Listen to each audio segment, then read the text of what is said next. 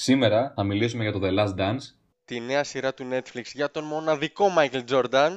Α, τέλεια, πολύ ωραία. Ναι, πάντα ήθελα να κάνω ένα τέτοιο podcast. Μου φαίνεται απίστευτο. Θα συμμετέχω πάρα πολύ σε αυτό. Δεν έχει σημασία. Σήμερα θα μιλήσουμε για χορούς και θα απαντήσουμε στην ερώτηση τι είναι το Last Dance; Σήμερα θα μιλήσουμε συγκεκριμένα για, για τον τελευταίο χώρο θα μιλήσουμε και ίσως είναι η μόνη φορά που ο Χρήστος θα παρακάλαγε να εννοούμε το τραγούδι της Βύση και να αναφερόμαστε στη συναυλία που έκανε στο Μέγκα πριν λίγες μέρες. Είναι, είναι musical, έτσι. Πείτε ότι θα μιλήσετε για musical τώρα. Είναι κάτι πολύ χειρότερο για σένα. Και π- πόσο χειρότερο γίνεται; Δεν έχεις καταλάβει που το πάμε. Τι είναι το, το Last Dance? Επειδή τα πολλά λόγια είναι φτώχεια, είναι το νέο, η νέα σειρά ντοκιμαντέρ που έχει βγει για τη δυναστεία των Chicago Bulls και τη ζωή του Michael Jordan με λίγα λόγια. Oh God. Oh God. Τη ζωή στα παρκέ Εντάξει, λοιπόν, κυρίως, ωραία. με Δώστε όλες μου τις ένα λεπτό προεκτάσεις. να πάω να ανάψω ένα τσιγάρο. Δώστε μου ένα λεπτό να πάω να ανάψω ένα τσιγάρο, να σα ακούω, θα καπνίζω και να ράζω, ας πούμε. Πάμε, πηγαίνετε, ξεκινήστε. Όταν ρωτάς τι είναι το Last Dance, η πρώτη εντύπωση είναι ότι κάποιοι θα σου πούνε ότι είναι απλά ένα αθλητικό ντοκιμαντέρ για τους Chicago Bulls και το τελευταίο πρωτάθλημα που αυτοί κατέκτησαν. Κάποιοι λίγο πιο παρατηρητικοί, ρε παιδί μου, και πιο ενδελεχεί, θα πούνε ότι είναι μια προσωπογραφία, να την πω, του Michael Jordan. Γενικά, βάζουμε λίγο το μικροσκόπιο στον περίγυρο των Chicago Bulls και στη διοίκηση και σε όλους τους γύρω-γύρω και τους βλέπουμε από ένα πιο κοντινό πρίσμα. Αλλά η αλήθεια είναι πως αυτό που στον πυρήνα του που πιστεύω εγώ ότι πραγματικά είναι το Last Dance είναι ότι είναι μια απεικόνηση του τι σημαίνει να υπερβαίνεις κυριολεκτικά το οτιδήποτε για να πετύχεις το σκοπό σου. Εγώ συμφωνώ απόλυτα. Καταρχάς να, να διευκρινίσουμε ότι δεν θα μιλήσουμε σαν ε, γκουρού του NBA κτλ. Γιατί εγώ τουλάχιστον δεν είμαι και ο Χρήστος νομίζω. Καλά, ούτε εγώ είμαι. Αλλά έχει περισσότερο ενδιαφέρον να το δούμε από τη σκοπιά του απλού Netflix Watcher. Γιατί αυτό που είναι, έχει πολύ ενδιαφέρον με τη συγκεκριμένη σειρά είναι ότι πραγματικά το βλέπουν όλοι. Εγώ στα Ε. social media που παρακολουθώ, όλοι, και ας μην έχουν σχέση με NBA και ας μην έχουν σχέση καν με αθλητισμό. Δηλαδή, ακόμα και ο Χρήστος πιστεύω θα το έβλεπε πολύ άνετα. Όχι, αλλά δεν πειράζει. Plus το ότι για όσους ασχολούνται με αθλητισμό, αυτή την περίοδο που βγήκε πάνω στην καραντίνα του coronavirus που δεν έχουμε καθόλου αθλητικά γεγονότα, ήταν ότι πρέπει. Νομίζω κανονικά σκοπεύουν να το βγάλουν κάπου τον Ιούνιο μαζί με τους τελικούς του NBA, αλλά λόγω της όλης φάσης το επισπεύσανε και μας ήρθε λουκουμάκι. Πρώτα απ' όλα, ας πούμε, τι είναι οι Chicago Bulls για κάποιον που πραγματικά τον ενδιαφέρει, για κάποιον ο οποίος δεν ασχολείται και που μπορεί να θέλει να το δει, ρε παιδί μου, γιατί του γίνει την περιέργεια και γιατί το Netflix τον έχει πρίξει στις προπυλαγές να το πετάει. Στην ουσία είναι ε, οι Chicago Bulls ήταν μια από τις μεγαλύτερες, παιδί μου, ομάδες που έχουν υπάρξει ποτέ, οι οποίοι κατέκτησαν 6 πρωταθλήματα το δεκαετία του 90. Αυτό μάλιστα το πέτυχαν με ένα ενδιάμεσο χρόνο κενό και έκαναν το λεγόμενο 3-pit. Το 3-pit είναι να πετύχεις τρεις συνεχόμενες κατακτήσεις. Αυτό το έχουν πετύχει τρεις ομάδες τότε και δύο το έχουν κάνει μόνο τρεις φορές, όπως το κάνουν οι Bulls. Δηλαδή είναι ένα απίστευτα σπάνιο πράγμα να συμβεί. Το θέμα όμως δεν είναι ούτε το επίτευγμα που πέτυχαν, ούτε το ότι έπαιζε ο Τζόρνταν, που όλοι ξέρουν ποιος είναι ο Τζόρνταν, παιδί μου, ούτε το, το αθλητικό γεγονός αυτό καθ' αυτό. Το πραγματικά ενδιαφέρον που εγώ πιστεύω ότι πετυχαίνουν και αυτό που πραγματικά μπορεί να τραβήξει τον οποιονδήποτε ακόμα και αν δεν είναι φαν, είναι ο τρόπος που αυτό συνέβη. Δηλαδή το mentality πίσω από όλο αυτό το πράγμα που κατάφεραν και πέτυχαν κάτι το οποίο ήταν εκ των πραγμάτων αδύνατο να συμβεί κατά πολλούς. Και όπως απέδειξε και η ιστορία, χωρίς αυτό το mentality, δηλαδή από τη στιγμή που έφυγε ο Τζόρνταν και από τη στιγμή που έσπασε αυτός ο πυρήνας που κινούνταν οι Bulls, δεν ξανασυνέβη ποτέ. Και δεν ξανασυνέβη σε καμία ομάδα από τότε και κυριολεκτικά είναι οι δύο βασικά μοναδικές φορέ που το έχουμε δει να συμβαίνει. Δηλαδή, για να το πούμε έτσι λίγο κλειστεδόρικα, είναι μια σπουδή στο πώς να πετύχεις όποιον στόχο βάζεις. Απλά το κάνει μέσα από τον αθλητισμό και δείχνοντάς σου ένα ντοκιμαντέρ για τον αθλητισμό. Δεν έχει ψηθεί ούτε λίγο. Για, α, περιμένετε, τι περιμένετε να πω τώρα, αφού εγώ τους ή άλλους διαφωνώ με αυτό το, την οτροπία, ας πούμε, την αθλητική. Θα προσπαθήσεις και θα πετύχεις και αυτά. Αυτό είναι, ξέρεις τώρα, προπαγάνδα ενός συστήματος που σε θέλει καταπιεσμένο, αλλά για να μην αντιδράσεις τώρα, ξέρεις, σου λέει. Α μην το πάμε εκεί όμως. Α μην το πάμε εκεί τουλάχιστον ακόμα. Κράτα λίγο το θηρίο κλεισμένο. Τα στο τέλος θα σε αφήσουμε να πεις ό,τι θες. Έτσι κι αλλιώ θα το κόψουμε. Σωστά, οπότε ναι. Μη σου πω θα κλείσουμε για την ηχογράφηση και θα μιλάς μόνος σου.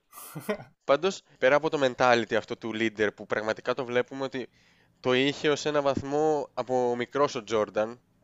Κι ας μην φαινόταν τόσο έντονα τότε γιατί δεν είχε ήδη τόσα επιτεύγματα όσα έχει πλέον. Βλέπουμε πώς χτίζεται σιγά σιγά και πώς από εκεί που ήταν απλά ένας νεαρός που ήθελε να κερδίζει, κατάφερε να το μεταδώσει αυτό σε όλη την ομάδα, την υπόλοιπη, με ό,τι αυτό συνεπάγεται, γιατί από ό,τι βλέπουμε στη σειρά δεν προσπαθεί να κάνει μια αγιογραφία του Τζόρνταν, Σε το καμία παρουσιάζει περίπτωση, λίγο ναι. πιο ανθρώπινο, δηλαδή παρουσιάζει και τις αρνητικές πλευρές του χαρακτήρα που είχε προκειμένου να οθήσει τους άλλους να πετύχουν όλους τους στόχους.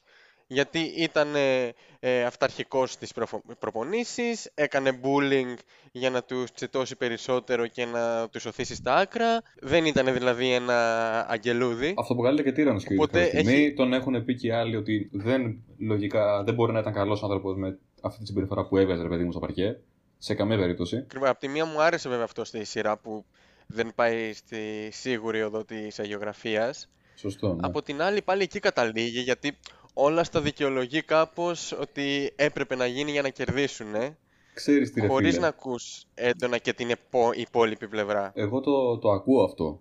Και ακούω και την κρίνια γενικά που έχει ο περισσότερος κόσμος. Και ότι εντάξει δεν είναι σωστός αυτός ο τρόπος και δεν είναι και δεν λειτουργεί και θα μπορούσε να γίνει και αλλιώς. Ε, το θέμα είναι ότι στην πράξη και ειδικά με τους Bulls που τους έχουμε σαν παράδειγμα, καταλαβαίνουμε πως δεν υπήρχε άλλος τρόπος να συμβεί αυτό. Στην πράξη λειτουργήσε βέβαια. Βλέπουμε έμπρακτα ότι, ότι όταν ρε παιδί μου ο ίδιος ο Τζόρνταν έφυγε και πήρε και αυτόν τον τρόπο που τους εκπαίδευε και τους προπονούσε μαζί του, ε, πάτωσαν. Όταν ο- αποσύρθηκε τη δεύτερη φορά που αποσύρθηκε οριστικά, ε, οι Bulls από τότε έχουν να κάνουν οτιδήποτε αξιόλογο στο NBA. 22 χρόνια ακριβώς από τότε που σταμάτησε να παίζει. Δηλαδή, εκ του αποτελέσματος αποδεικνύεται ότι ό,τι αντεπιχείρημα και να φέρουμε σε αυτό το σύστημα, αν μπορούμε να το πούμε έτσι, που εφάρμοζε, όσο αυταρχικό και να φαινόταν, στην πράξη λειτουργούσε αυτό. Εκ του αποτελέσματος, ναι, ήταν σωστό. Βέβαια είναι και λίγο tricky αυτό, γιατί το να είναι ένας απλός τύραννος, όπως αυτοαποκαλέστηκε με το να είναι ο Τζόρνταν, απέχει μία νίκη δρόμου. Δηλαδή, αν δεν ήταν πρωταθλητές τόσα χρόνια συνεχόμενα, Θα έχει μείνει σε ένα τεράστιο μπουλί στην θα ήταν ιστορία. απλά ένα, ένα αρχίδι που τους έκανε bullying, ναι, στις Δύο προπονήσεις. λεπτά ρε παιδιά. Bullying τους έκανε ή, τους, πειθ- ή πειθαρχούσαν απλά ας πούμε, στις εντολές του, να το πω και έτσι. Όχι, πιθα...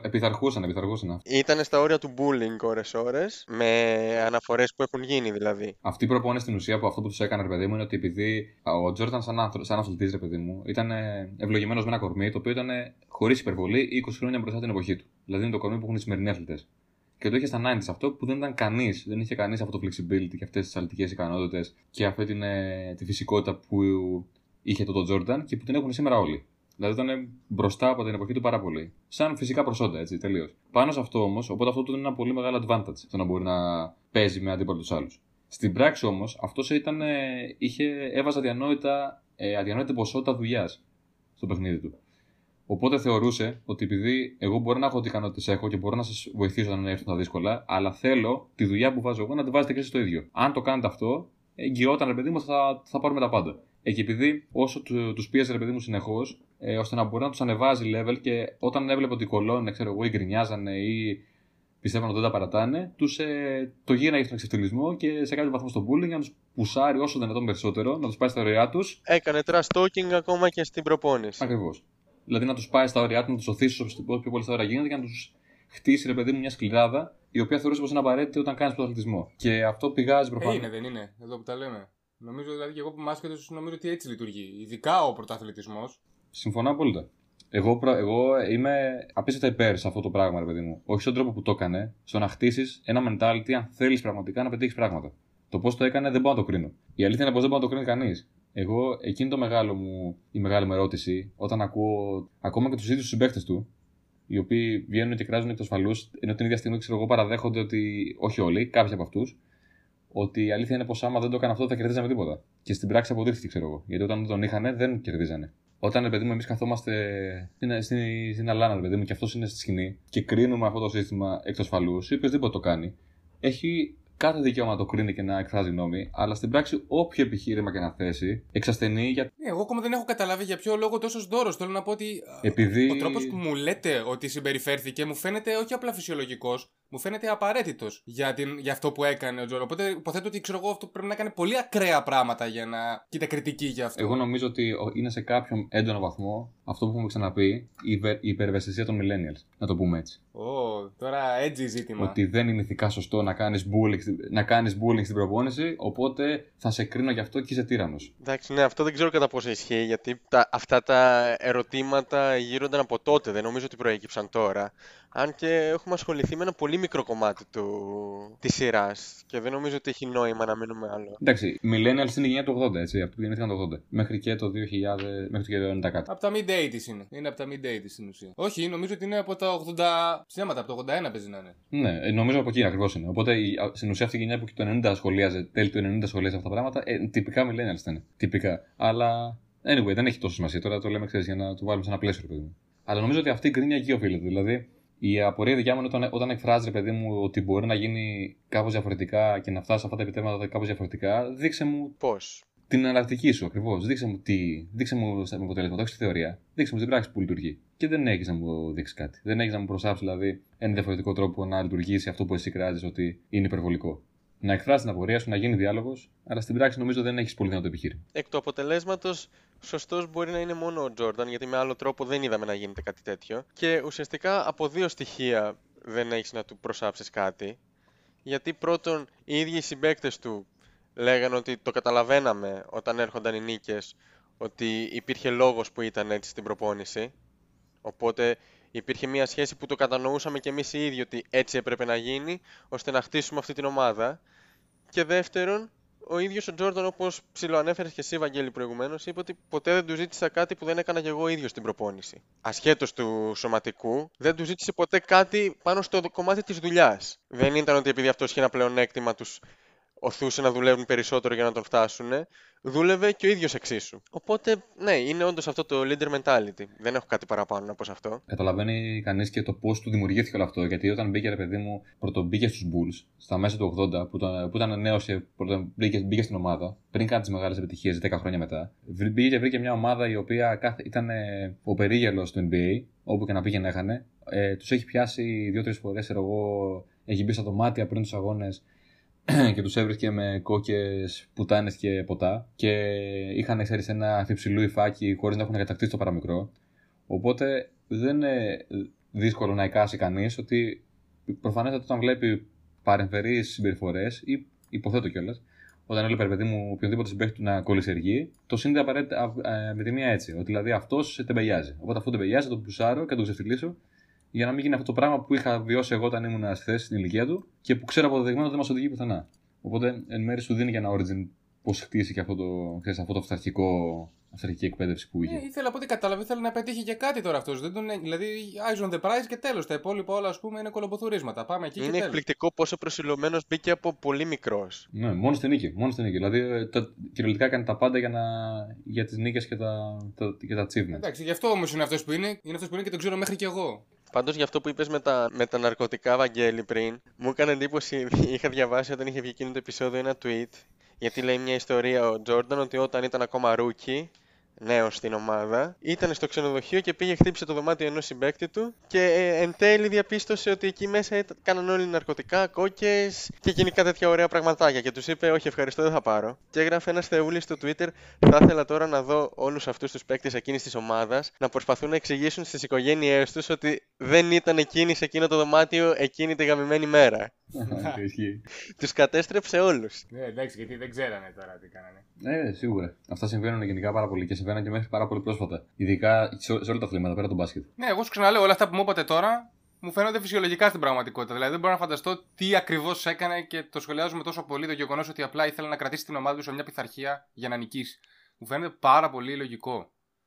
Ειδικά στα πλαίσια του πρωταθλητισμού και ειδικά στο επίπεδο που μιλάμε τώρα, ας πούμε. Πάντως το ντοκιμαντέρ μπορεί να επικεντρώνεται στον Τζόρνταν, λογικό είναι, αλλά δίνει πολλά credits στην επιτυχία ε, εκείνων των χρόνων και στα υπόλοιπα μέλη της ομάδας, ξεκινώντας μάλιστα από τον Τζέρι Κράουζε που ήταν ε, GM, General Manager των Bulls τότε, με όλες τις ενστάσεις που υπάρχουν στο ντοκιμαντέρ για κάποιες επιλογές του, το ότι αποφάσισε να διώξει τον προπονητή μετά από τόσα χρόνια επιτυχίας, δίνει ακόμα και σε αυτόν πολλά credits γιατί έχτισε, έκανε πολύ καλές επιλογές σε μεταγραφές. Και θα έχει ενδιαφέρον να, να ήταν και αυτό στο ντοκιμαντέρ, γιατί είναι από τους λίγους βασικούς μετόχους των, ε, της δυναστείας εκείνης που δεν, ε, δεν εκφέρει άποψη στο ντοκιμαντέρ.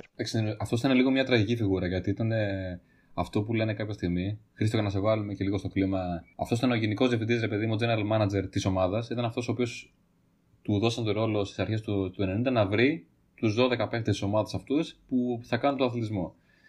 Αυτός όμως είχε ένα κακό. Αυτός ρε παιδί μου ήταν, ήταν σχετικά κοντός και παχουλός και είχε πάρα πολύ μεγάλο κόμπλεξ με αυτό. Και επειδή στην πορεία των χρόνων και όταν η ομάδα άρχισε να κατακτάει πράγματα, εναντιώθηκε λίγο στους παίχτε γιατί απλά ήθελε να έχει και αυτός λίγο παραπάνω προσοχή και να μην είναι stars στην ουσία μόνο οι παίχτε.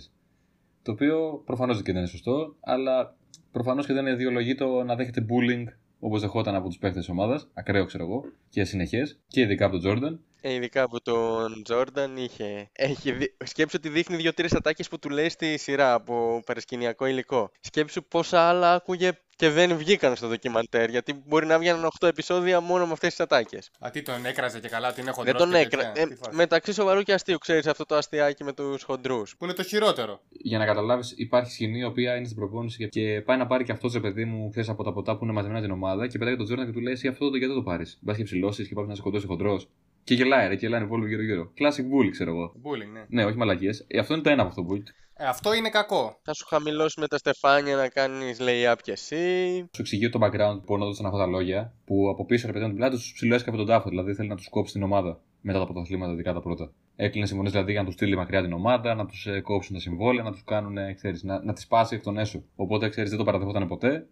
Ενώ στην πράξη το έκανε, γι' αυτό και γι' αυτό αυτό την βρούσαν έτσι. Γι' αυτό και θα είχε λίγο ενδιαφέρον να ακούσουμε και την άποψή του τώρα, πέρα από, σπάσ- από αποσπάσματα που βλέπαμε από συνεντεύξεις του τότε του Κράουζε, να δούμε και τωρινά αποσπάσματα, όπως βλέπουμε από τα υπόλοιπα μέλη της ομάδας. Ισχύει. Αλλά το ότι είναι ο άνθρωπος ο οποίος τους ε, έφτιαξε, δηλαδή ο αρχιτέκτονας αυτής της ομάδας, είναι αδιαφυσβήτητο. Οπότε εν μέρη μπορεί να τον μισούν και να είναι αυτός που τους διέλυσε. Στην πράξη το έφτιαξε και αυτός που τους έφτιαξε. Οπότε κατά μία έννοια δεν μπορείς να τον παραβλέψεις. Μετά μεγάλος Phil Jackson, ο προπονητής που θεωρώ ότι ήταν ε, κλειδί βάσει των όσων βλέπουμε τουλάχιστον στο, στη σειρά γιατί ο άνθρωπος ήταν ε, master ε, πέρα από το αγωνιστικό κομμάτι και στο να ψυχολογεί κάθε παίκτη και να του συμπεριφέρεται ανάλογα για να πάρει το καλύτερο από αυτόν. Εγώ αυτό εισέπραξα από αυτό που είδα σε αυτά τα επεισόδια. Ναι, αυτό είναι, νομίζω αυτό είναι το, με- το μεγάλο πραγματικά στοιχείο στον προπονητή. Ότι είχε εξαιρετική ενσυναίσθηση πάνω στους αθλητές του και πάνω στο τι, στο background του καθενός και πώς αυτό το εκμεταλλευτεί και το γυρίσει ώστε να τους βγάλει τα καλύτερα στοιχεία και όχι τα κακά τους. Αυτό είναι, δηλαδή νομίζω είναι το μεγαλύτερο ποσό της δουλειά του είναι αυτό. Ακριβώς και φαίνεται και από τον τρόπο που μιλάει τώρα και φαίνεται ότι το καταλάβαιναν και οι ίδιοι οι παίκτες. Δηλαδή στα, στις συνεντεύξεις τους, από τα λόγια τους, φαίνεται ότι είχαν πολύ, σχέση, πολύ καλή σχέση με τον προπονητή, σχέση πατέρα-γιου ορισμένη δηλαδή, σε τέτοιο επίπεδο. Ο, Τζο- ο Τζόρνταν στην ουσία αποσύρθηκε όταν απολύθηκε ο Phil Jackson από τους Bulls. Ναι, το είπε, ξεκά... το είχε πει ξεκάθαρα από πριν, εγώ θα φύγω. Ακριβώς. Δηλαδή νομίζω ότι λέει πολλά ρε παιδί μου αυτό. Ότι ο καλύτερος παίκτης στην ιστορία ξέρω, εγώ, αποσύρθηκε όταν ο προπονητής του έφυγε. Αυτός ο προπονητής. Λέει πολλά για τον προπονητή του αυτόν, ξέρω εγώ. Η σκηνή η οποία με, με συγκλώνησε, ρε παιδί μου, να το πούμε έτσι. Μία που, που θυμάμαι χαρακτηριστικά. Πέρα από τα τρομερά όρια του, του Dennis Rodman στο Las Vegas που με την Carmen Electra και με κάποια τραπέζια πόκερ και κάποια κανάλια και κάποια περίεργα πράγματα που νομίζω ότι το ντοκιμαντέρ απέφυγε να φέρει πολύ όμορφα. Τα περισσότερα περιστατικά που έχουν γίνει με πρωταγωνιστή το Dennis Rodman δεν αναφέρθηκαν. Αφέρθηκε- Σωστό. αναφέρθηκαν κάποια επιφανειακά, κυρίως στε- σε αγωνιστικό επίπεδο και σε εκείνο το τριημεράκι στο Las Vegas. Εντάξει, μέχρι και για σεξουαλικές επιθέσεις έχουν ακουστεί από τον Rodman, οπότε η σειρά το παρουσιάζει αρκετά επιφανειακά, δηλαδή δεν ασχολείται καθόλου με αυτά και η εικόνα που προβάλλει προς τα έξω είναι απλά του κεντρικού cool. Εξηγεί βέβαια μεν λίγο το γιατί έγινε έτσι, την προϊστορία του πώς ξεκίνησε από τη φτώχεια και τα... ζούσε σε μια γειτονιά που υπήρχαν μόνο ναρκωτικά κτλ. Αλλά εντάξει, δεν ασχολείται με, εκτενέστερα με τα περιστατικά της ζωής του που θα μπορούσαν να, να χαλάσουν την υπόλοιπη εικόνα του ντοκιμαντέρ. Και φυσικά η σειρά δίνει, δίνει και πολλά credits στο καλύτερο number 2 ενδεχομένως όλων των εποχών μετά το χέσιμο στον Σκότι Πίπεν. Τι μορφή, τι ποιότητα. Ο πιο συμπαθητικός νομίζω. Είναι ο πιο συμπαθητικός όλων, ναι. Γιατί δεν είναι τόσο edgy όσο ο Rodman. Είναι πιο ήρεμη δύναμη με ένα ήρεμο χαμόγελο μονίμως. Μας εξηγεί η σειρά και πόσο υποτιμημένος παίκτης ήταν ε, όσον αφορά τις απολαβές του. Γιατί ενώ ήταν σίγουρα μέσα στη δεκάδα των καλύτερων παιχτών, ήταν ε, στο νούμερο 125 νομίζω στις απολαβές. Δεν θυμάμαι συγκεκριμένα, αλλά Ναι, ήταν ήταν- πάρα ήταν πολύ πάρα χαμηλά πολλούς. στη λίστα. Νομίζω 122 ήταν, ναι. Ήταν πάρα πολύ πίσω. Και γι' αυτό χάλασε και το κλίμα σε κάποια φάση και αποφάσισε και ο ίδιος να φύγει.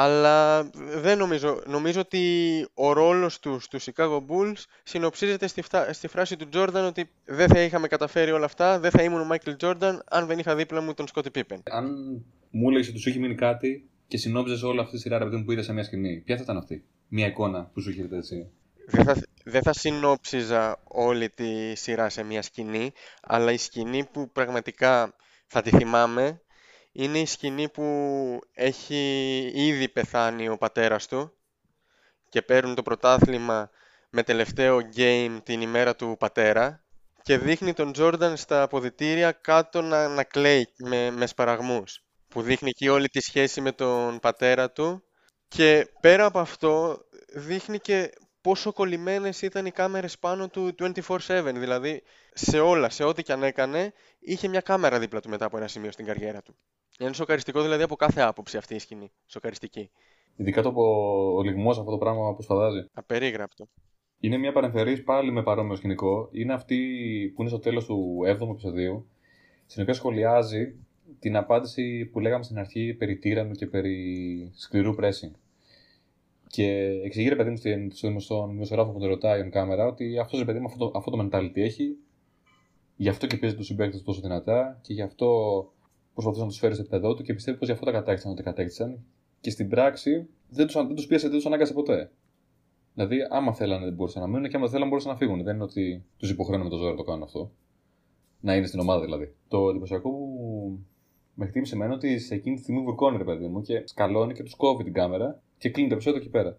και τους λέει break, ναι. Πολύ δυνατό κλείσιμο επεισόδιο. Το οποίο είναι πάρα πολύ δυνατό και νομίζω ότι ακριβώς σε αυτό το σημείο συνοψίζει όλο το νόημα του τι θυσιάζεις και του τι στερείσαι και το τι χάνεις όταν αποφασίζεις ρε παιδί μου να τραβήξεις αυτόν τον δρόμο. Και είναι σαν να καταλαβαίνει και ο ίδιος εκείνη τη στιγμή ότι η κατάρα αυτή σε εισαγωγικά του να τον λένε τύρανο και μπούλι και να μην, τον, να μην, να μην υπάρχει ρε παιδί μου σαν χαρακτήρας και σαν προσωπικότητα πέρα από τα αθλητικά του επιτεύγματα κάτι άλλο, στην πράξη τον ενοχλεί πάρα πολύ. Δηλαδή και φαίνεται εκεί πέρα. Δηλαδή είναι αυτό που έχει στηριχθεί και πιθανότατα τον χτυπάει. Και νομίζω το αποτυπώνει η σκηνή αυτή πάρα πολύ καλά. Μα στη σειρά υπονοείται λιγότερο ή περισσότερο, δεν ξέρω, εγώ αυτό εξέλαβα, ότι μετά από ένα σημείο, όταν είχε γίνει ο Τζόρνταν αυτός που ήταν, δηλαδή είχαν ασχοληθεί με κάθε πιθανό τρόπο τα ΜΜΕ με τις αθλητικές του επιδόσεις, μετά από ένα σημείο έπρεπε να βρουν κάτι άλλο να πούν. Οπότε με το παραμικρό προσπαθούσαν να δημιουργήσουν σκάνδαλα. Είτε θες με το τζόγο, είτε μετά αν σχετίζεται ο τζόγος του Τζόρνταν με το θάνατο του πατέρα του. Που αυτό ήταν ακραίο και από ό,τι είδα τουλάχιστον στη σειρά δεν υπήρχαν ενδείξεις για κάτι Όχι, τέτοιο. ρε, τίποτα, ήταν τίποτα, ναι. δηλαδή κάτι τελείως ε, άκυρη σύνδεση κάποιου δημοσιογράφου για να πουλήσει. Ισχύει, ισχύει. Κίτρινος τύπος, πολύς κίτρινος τύπος. Με την ίδια λογική είναι και οι σχολιασμοί περί τυράννου. Δηλαδή όταν θες κάτι να γράψεις, θα γράψεις. Νομίζω πως η καλύτερη ατάκα και πώς συνοψίζει το επεισόδιο τέλεια είναι πως αυτό που λέει κάποια στιγμή, πως όταν τα media αποφασίζουν να χτίσουν πρότυπα, είναι ένα παιχνίδι, είναι it's a rigged game. Δηλαδή είναι ένα παιχνίδι το οποίο είναι στημένο και φτιαγμένο για να χάσει. Θα, δι- θα είναι το πρότυπο στην ουσία και θα δημιουργηθεί σαν πρότυπο. Γιατί είναι μαθηματικός βέβαια ότι όσο τέλειο και να είσαι και όσο και σωστά για να τα κάνεις όλα, κάποια στιγμή δεν θα έχουν να γράψουν κάτι άλλο σωστό και θα αναγκαστούν να σε ρίξουν και να γράψουν κάτι κακό. Χρήστο θα το δεις, εγώ αυτό θέλω να μάθω. Σίγουρα, ρε. Έχω βάλει ήδη και το βλέπω. Τόση ώρα όσο, όσο μιλάτε, εγώ έχω ξεκινήσει και το βλέπω τώρα. Δεν μπορώ να καταλάβω γιατί ένας άνθρωπος των, αγρα... των γραμμάτων και των αγραμμάτων σαν εσένα, Των αγραμμάτων κυρίως. γιατί είσαι τόσο αρνητικά προκατηλημένος και δεν δίνεις μια ευκαιρία. Μα αφού το βλέπω, σου λέω. Πρόσεχε γιατί θα σε εξετάσω. Και όχι στο επόμενο επεισόδιο, θα είναι απροειδοποιητό το τεστ. Ναι, σίγουρα. Θα απα... Και εγώ θα απαντήσω. Και εγώ θα απαντήσω και θα περάσω κιόλας. Τι εννοείς; Ότι θα απαντήσει είναι το μόνο σίγουρο. το μόνο σίγουρο εννοείται. Το τι θα απαντήσει φοβάμαι εγώ. Τι σε νοιάζει εσένα, άτσε, θα μάθεις. Τι σε νοιάζει εσένα τώρα; Τι να σου πω, εγώ από Jordan φίλε, ξέρεις τι ξέρω; Space Jump. Το δείχνεις στο ντοκιμαντέρ. Ναι, έλα ρε. Είναι η πρώτη ταινία που είδα σινεμά, φίλε, το Space Jump. Τόσο αθλητικός. Ναι, ναι. Η πρώτη ταινία που είδα στο σινεμά, ναι. Και κάπου εκεί τελειώνει και η γνώση μου για τον Michael Jordan στην πραγματικότητα, έτσι. Μην νομίζεις ότι τον ξέρω από αλλού. Από το Space Jump τον ξέρω. Επειδή τον τράβηξε ο Bugs Bunny στη χώρα των Looney Tunes. Ξεκάθαρο highlight καριέρας. Απίστευτο είναι το Space Jump. Και δεν το λέω αυτό επειδή είναι η πρώτη ταινία που είδα στο σινεμά. Τώρα θα βγει και δύο Space Jam. Εκεί να σε δω. Θα δούμε κατευθείαν το 3 εμείς με πρωτο- πρωταγωνιστή τον Γιάννη. Ω, σωστό. Το ποιον; Πρώτη εδώ, αποκλειστικό. Ο Χρήστος ρώτησε ποιος είναι ο Γιάννης. Από μένα. Από μένα. Και από το Γιάννη Αγιάννη. Οχ, άντε γεια. Bye bye.